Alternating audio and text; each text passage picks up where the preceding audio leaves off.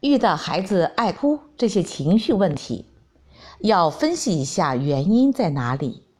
经常哭就要注意帮助孩子学会调整。一般爱哭的孩子内心都比较脆弱，抗挫折能力不强，自信心也有些缺乏，很在意别人的看法。因此，在帮助孩子调整的过程中，家长也要注意方法和技能。首先要观察一下孩子的语言表达能力。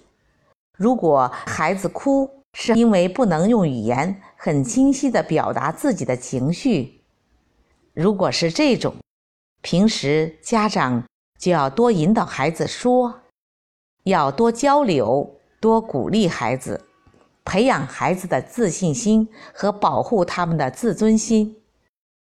平时尽量多玩一些。亲子互动游戏，让孩子学会表达自己的需求，放开心胸。其次，家长要控制自己的情绪。如果家长的情绪跟着波动，那么这件事情只会激化。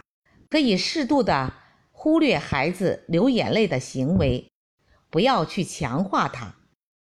当成孩子正常的情绪宣泄，语言可以适度的温和幽默，帮孩子化解尴尬的处境。